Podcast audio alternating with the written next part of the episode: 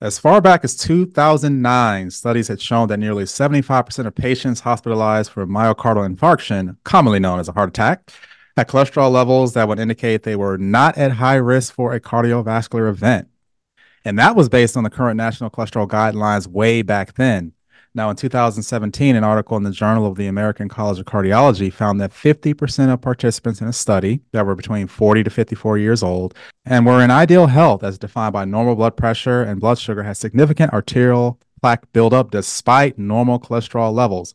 Despite this information, the standard of care in most clinical settings to run what we know as the standard lipid panel that is simplified into good and bad cholesterol.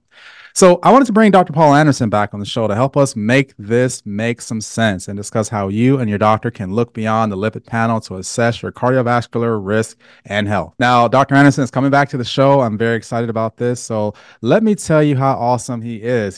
He is an esteemed educator and clinician in integrative and naturopathic medicine, focusing on complex infectious, chronic, and oncological and oncological illnesses. With over three decades of clinical experience, he founded Advanced Medical Therapies in Seattle, Washington for cancer and chronic diseases and still collaborates with various clinics and hospitals to this day. He's held positions at multiple medical schools, including professor of pharmacology and clinical medicine at Bastyr University. He's also authored several books and articles and is actively involved in continuing medical education through online platforms and conferences. And if you are a naturopathic doctor, you have most likely benefited from the board study guides and many uh, platforms and videos that he's put out there. So you can basically, I always tell some people, it's like if I say something, blame Paul. Uh, yeah, blame Paul. Uh, you know, you blame him. This is, uh, you know, if I if I drop a curse word in the middle of something, just blame Paul. This is how it's this is how it's taught. You know, so welcome back to the show. Thanks so much for having me. No, man, this is a pleasure, yeah. man. It's always a pleasure. So, so I really want to get into this here because you know to understand before we get into the deep dive here, we need to understand the basic cholesterol panel, what people are getting, right? So when someone goes to their doctor, you know, whether it be for the first time, they're gonna say, "Yeah, I need you to fast, and I want you to come to these labs, right?" And you're gonna get a, a lipid panel, and they're gonna check you know some basic things here like your cholesterol makes sense right they're going to check your hdl ldl vldl and triglycerides and they're going to tell you what's good and bad so when they're talking to to us you know talking to the patient what do those terms mean what because we're kind of taught cholesterol is this bad thing right? right. Oh, you got cholesterol. Ah, oh, so yeah. bad. But then you you read a book and you realize, wait a minute, I can't make hormones without cholesterol. I can't right even take a poop without cholesterol. So yeah. So let's let's talk about that. What are we getting in that basic lipid panel? Yeah, it's it is one of those mixed message things. And I, I think where it comes from is in an effort, especially you go back like, you know, 30 or 40 years ago, in an effort to try and make something that's complicated simple, they kind of went a little too far towards simple. And so it was cholesterol bad, right? Well, as you said, you know, all of your steroid hormones, the name steroid comes from sterol. They're made from cholesterol. So is your vitamin D. Um, a whole bunch of things are made from cholesterol that we need to keep running, right? So cholesterol isn't bad. It's just one of those things in our body. It's got lots of little subfamilies. And either through diet or genetics or time or some combination of those, the subfamilies can either become more healthy or less healthy. That's kind of how I talk to patients about it. Now, there, um, it's not that long ago in you know certainly my lifetime where they used to just report total cholesterol. Actually, that's all the number you got, right? And then they got these better panels where they did HDL, total cholesterol, and then LDL, and then triglycerides. So that was kind of your basic panel. So you got a total number, and then you got HDL, which is so well, that's probably the good one, the H one, and then LDL, well, that's the bad one, right? And then triglycerides, well, those mean something else. Now, as you mentioned in the intro, you know, they do these studies, and you know, e- even I remember 30 some years ago, you know, studies coming out saying, look, over half the people that have sudden heart attacks have totally normal cholesterol. Like everything looks good on their labs. So there has to be a deeper level. And so your standard panel that that we normally see in primary care is that basic panel. It's total, and then the HDL uh, family, the LDL family, and then triglycerides. And then um, often along with that, they'll look at your blood sugar, like a hemoglobin A1C, because now we at least uh, realize those are all connected to one another, right? But the problem, as you as you said, with even the newer studies now that pretty much say what they said for the last 30 years, there's a lot of heart disease we don't catch with that panel, obviously, right? So there must be like a deeper layer of chemistry with these cholesterol molecules. And there must be something where not all HDL is as good as others, and not all LDL is as bad as others. Okay, which does be that's the truth actually. So then you know that leads us to these more modern sorts of uh, you know uh, lab protocols that we can run. But as you know, you and I talked off air, they're not run that often. Uh, and and so I think what we're going to talk about today is we've got a lot better science, we've got a lot better technology to measure this stuff. Why don't we look at this deeper level of chemistry and maybe help more people not have these problems in the future? No, and, and that makes sense. So you kind of mentioned something, and I kind of said it a little bit earlier too. Is is there? This is a complicated kind of question here, right? It's like, is there a such thing as a when they run that lipid panel, like, hey, your HDL is 60. This is good cholesterol. LDL is 98. That's bad cholesterol, right? But is it that simple? Right. You know, so can we even say this is a good and bad cholesterol, or can we just say, hey, this is what your values mean, but I need to look deeper? Right. So, uh, you know, I guess a better question is should we stop saying that? Should we stop, should yeah. we stop saying good and bad? Good and bad. Yeah. I, yeah. I, I, do, th- I do think part of it, you know, is maybe PR and people, you know, they want a really quick way to tell a patient good bad right? Mm-hmm. but as we know like 50% of the time it doesn't predict anything about heart disease. Right. So yes in in my opinion we need to look deeper because we have the technology to look deeper at a much better you know level. Now i will say just there there is a he's passed away now but there's a researcher named fredrickson who originally said they knew about this, but we didn't have the lab technology to figure all this out that we know now.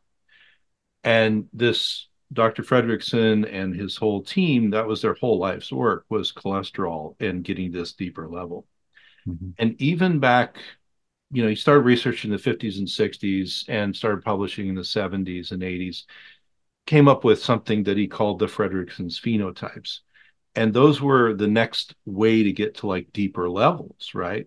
So like even you know even back when you took your clinical board reviews the the old man who talked about your clinical board reviews had Fredrickson phenotypes in there and and some of these technologies. Well what happened then is like everything with laboratory stuff we get better equipment we get better ways to look at things. Now we do uh, you know nuclear test nmrs and vaps and all these good things well, the, the, the other end of the story now in modern times is we can actually see that what we called LDL, quote unquote, on your you know your good cholesterol number, that divides up into a whole bunch of other things. Okay, so LDL is not all one thing.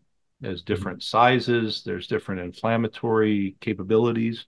Same with HDL. It's not all you know some of it's better good than other right so these more modern tests basically take and they take they take you down to the next level. And so the first thing is if you look at a, a acronym and it just says LDL or total LDL, or you get a newer test that says LDLP, what the P means is they actually counted the number of particles. Okay.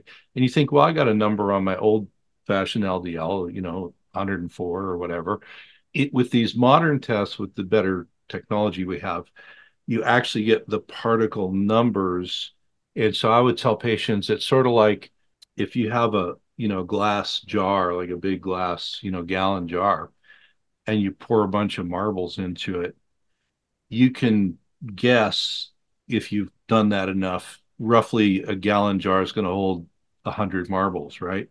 Well, what if the marbles are of different sizes? I'm still going to call it a gallon jar, and that's the old fashioned testing. That's going to be, you know, 100 or 150, whatever.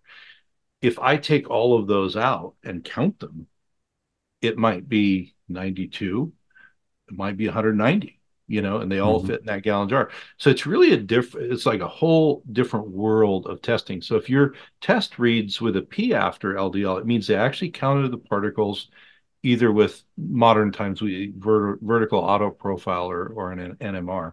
Mm-hmm. And it doesn't really matter to the patient because it's the lab's choice what tech they use.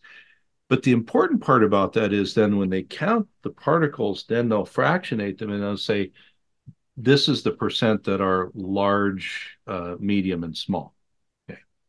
This is where the not all LDL is as bad as other LDL comes from, right? So if I've actually counted the particles, I got LDLP, then I go in and I look and I, you know, win the genetic lottery, and then I've got, you know, mostly large LDLs. Those are least likely to create trouble for me. But what if I don't win the genetic lottery or or maybe my diet or other things going on? I will have a lot of small ones. And the small ones are super inflammatory.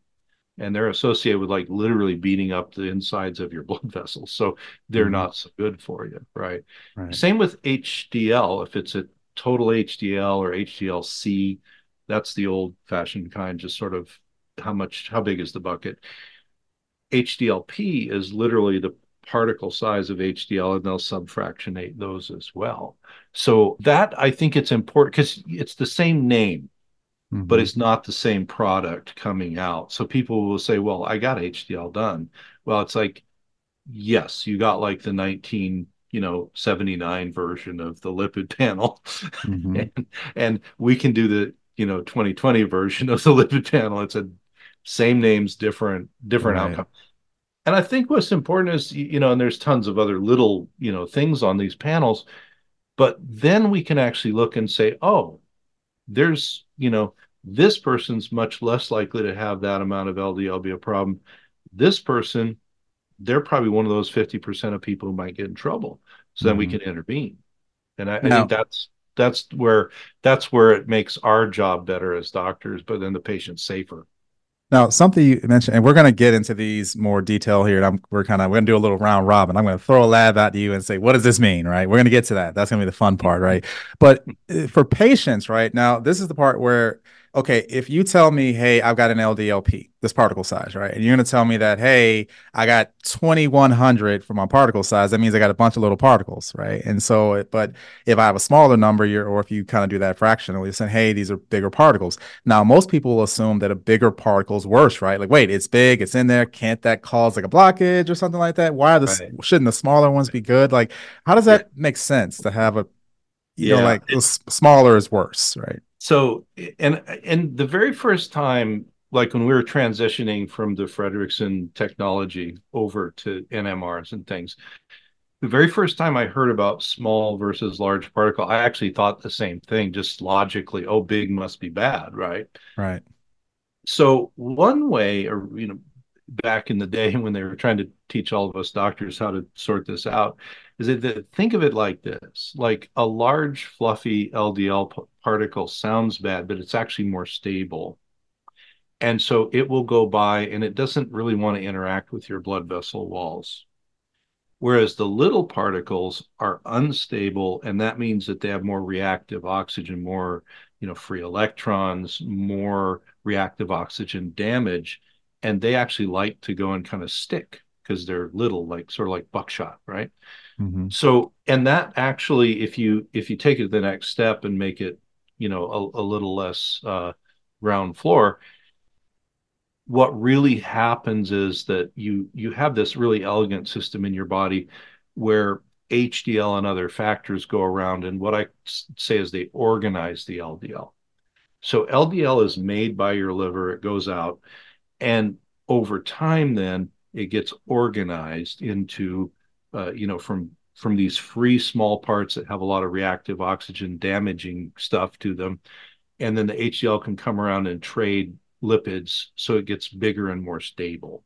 So you actually want bigger and more stable when it comes to LDL. And so, like in when I said you lose the genetic lottery, maybe there are people whose genes don't allow that transfer very quickly.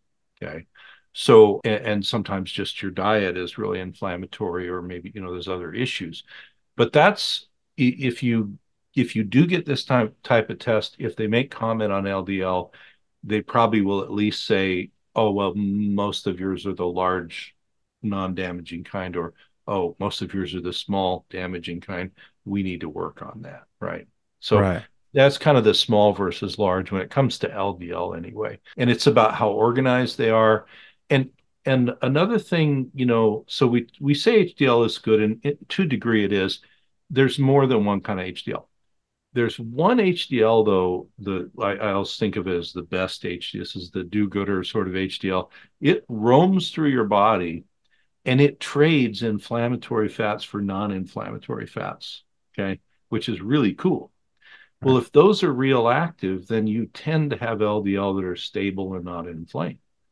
If those really do-gooder sort of HDLs are very inactive, then you tend to have much more inflammatory fat activity, and that leads to cardiovascular disease. So, uh, one of many things, of course. But yeah, that's that's that's as simple as that story gets. right. Yeah, and we're going to get deeper into that as we go forward. now, one of the things that um, let's kind of allude to that original thing about that 50% of people with the normal cholesterol levels. Let's say you're a guy or girl, you come in, it's like, hey, my cholesterol's been good my whole life. I've never had an issue. And what what you know i guess the better question to ask is like hey is this if you have normal cholesterol what should trigger your doctor to say hey i want to look a little bit deeper i want to look at this just besides the numbers right because we know that the, the facts state that this can happen but should we be looking at their you know their lifestyle should we be looking at their family history. I mean i mm-hmm. guess a better way to ask that question is we have a patient they've had normal cholesterol since you've been seeing them over a period of years and you've never run this deeper look Mom deserves the best, and there's no better place to shop for Mother's Day than Whole Foods Market. They're your destination for unbeatable savings, from premium gifts to show-stopping flowers and irresistible desserts. Start by saving 33% with Prime on all body care and candles. Then get a 15-stem bunch of tulips for just $9.99 each with Prime. Round out Mom's menu with festive rosé, irresistible berry chantilly cake, and more special treats. Come celebrate Mother's Day at Whole Foods Market. Another day is here, and you're ready for it. What to wear? Check. Breakfast, lunch, and dinner? Check. Planning for what's next and how to save for it? That's where Bank of America can help. For your financial to-dos, Bank of America has experts ready to help get you closer to your goals. Get started at one of our local financial centers or 24-7 in our mobile banking app. Find a location near you at bankofamerica.com slash talk to us. What would you like the power to do? Mobile banking requires downloading the app and is only available for select devices. Message and data rates may apply. Bank of America and a member FDIC. Should you? Or is there kind of yeah. like a little trigger point to say, yes, I, I need to run this just to get the warm and fuzzy kind of feel? Right. Right. Well, I think you kind of, like we do with everything else, you, you kind of have to stratify it. Hmm. The way I have always looked at it, and, and I think more so now that we have newer technology and better labs, is – if I have anybody who has a family history of cardiovascular disease at all, but especially if they have a big family history or a young family history, you know, where, you know, gee, my dad and my grandpa both had heart attacks at 55 or 50 or whatever, that person, it's not a debate. Like they need the best, well rounded look into their cholesterol and their metabolism we can do, right? if somebody's otherwise healthy, they don't have a family history, their diet and lifestyle really are uh, probably as healthy as they can be. I'm not really going to be too worried about that person until they get maybe past 45, 50, certainly into their 50s, because it's at that point where, you know, once you crest, people do have heart attacks younger, certainly, but, you know, once you get past 50, men or women, the stats just rise, you know, really, really steep. So I think as part of just health maintenance and a baseline, I think either with family history or a long history of maybe a lot of damaging things like your diet's really you maybe you've been healthy but your diet's been horrible, you know, for 40 mm-hmm. years or you you know, you just had maybe other things or, or toxic exposures or whatever I, I think yeah, we, will click you in earlier, but every human probably between 50 and 60, I think, you know, if it's me, because that's what I get done on myself, I want to know as much as I can because then there's things, some of this we can help with diet. Some of this we might help with, uh, you know, depuration and detoxification. Some of it we might do all sorts of stuff with. But if all we have is just a big old, uh, you know, rough number, we don't really know much from that.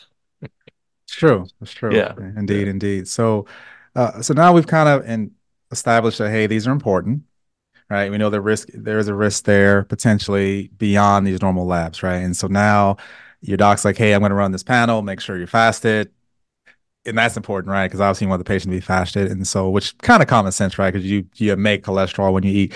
Fun fact: When I was a young buck in the Navy, I was horrible at fasting for labs. Horrible. I was like, I can't, I can't go that long without eating. It's at nine o'clock in the morning. What's wrong with these people, right?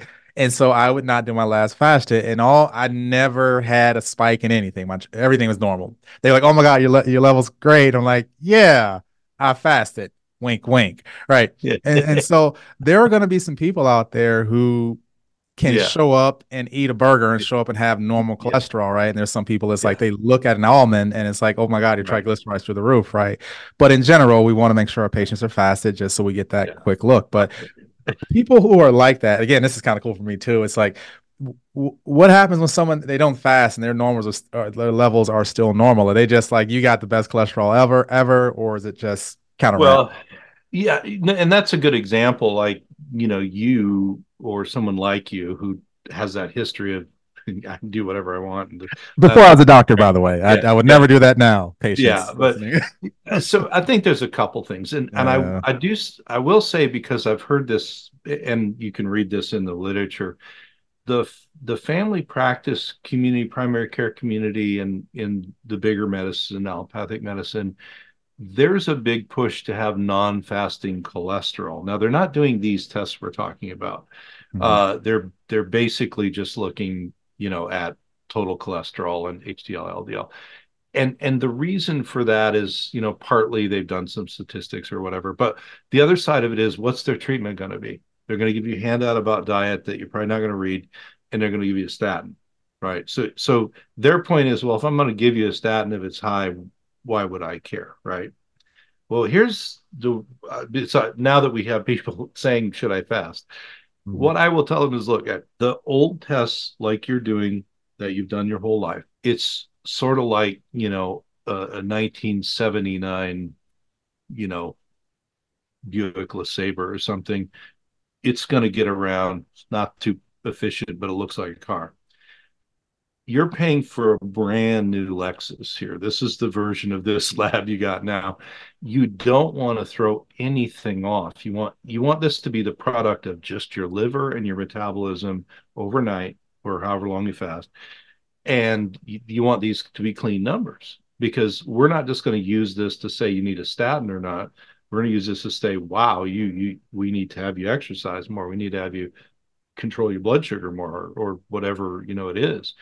Uh, and so why waste because you know these tests are more expensive too why why get a Lexus and then just wreck it right away, which is what you know not fasting for one of these labs would be like.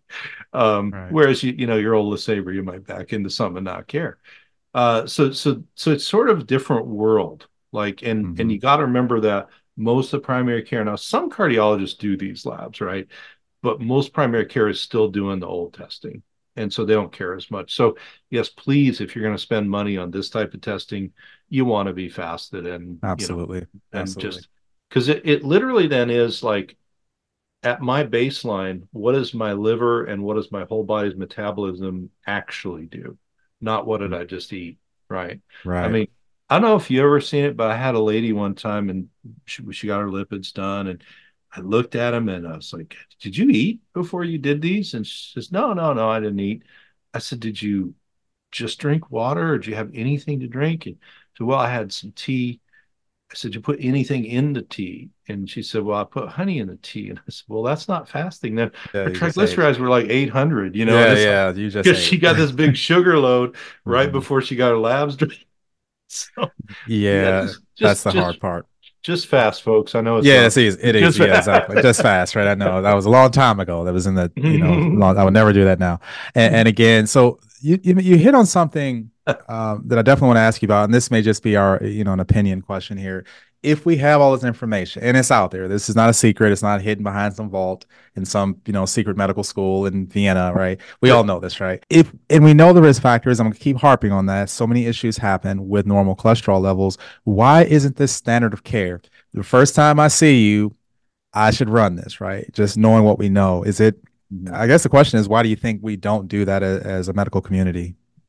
You know, I I think well, I'm going to answer very in a this is my opinion observing medicine for a very long time especially the North American medical model loves certain types of statistics because it helps them only deliver the minimal amount of care to treat the most people okay? And you can kind of see if you have a cap model of finance and all that that's in your favor right so if you go and you say, well, why why isn't family practice all running this, so to speak? They'll say, well, look at the stats. You know, it's like every, number one, treatment's not going to change. Number two, uh, you know, they massage the numbers and their stats say, well, our old test works just fine, right? And kind of, you know, okay, if you look at it from that point of view, okay, you that's a systemic issue to control costs. That's all it is, really if you look at it from our point of view, and really anybody, like you, you, take any doctor, doesn't matter what kind they are, if they're trying to look at, well, how can I help this person on all fronts possible? And that means not not just if they need a dr- drug, great, but not just drugs, but like, are they sleeping enough? Are they moving their body and exercising? Is is their blood sugar controlled properly? Is there other metabolism there? Do they have other reasons for inflammation? And you know how are their genetics impacting because a lot of genetics get involved in this and a lot of them are silent like you don't see it till you do these tests. If you're thinking about that and you're doctor with a thinking cap on you're going to say well i would like all the data i could to let me look at those areas right? Whereas if i just want to say good bad too much bad here's the statin eh you know and and yeah. and you know it's not you know these are well-meaning people but it's just not in my mind it's not the best medicine but it makes sense for the system mm-hmm. I, will stop there you can make as much as you want of the word system as you want to it's a very it's a safe answer you just gave. yeah i can interpret that a whole yeah. lot of different ways though it's like about just follow the yeah. pharmacy trail. Think about follow, the system. follow the trail. right. So what I want to do now is, you know, is talk about these labs, you know, these these detailed mm-hmm. labs, lipoprotein, lipoprotein, lipo, lipo, mm-hmm. We call it lipoprotein fractional labs, uh, NMR, with the nuclear magnetic resonance testing, all that great stuff, VAPs. But you're for the most part, you're going to get some numbers spat out at you, right? And I, I want to take this time. The question is going to be, what do these lab values mean? But more so to the patient, right? Because they're going to get right. it, and the doctor's going to say, "Here's your number, da da da da da. Here it is." But right. I want to kind of, you know, give the patient some education on what does that actually mean for you, the person looking at the labs, worried about their long-term risk, right?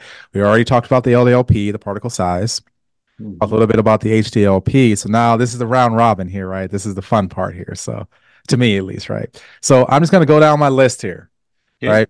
and put my thinking cap on here. So let's start since we're on the LDL kind of side of things. Let's talk about oxidized LDL or ox LDL. Yeah. So this is uh, an area where we've been able to test oxidized LDL for quite a while, but I think accurately, maybe more in the last 15 years, let's say. One of the things when I was talking about not all LDL is as bad, right, as other LDL, the hmm. smaller you get with the particle size, the more likely there is unorganized or inflammatory fat in there.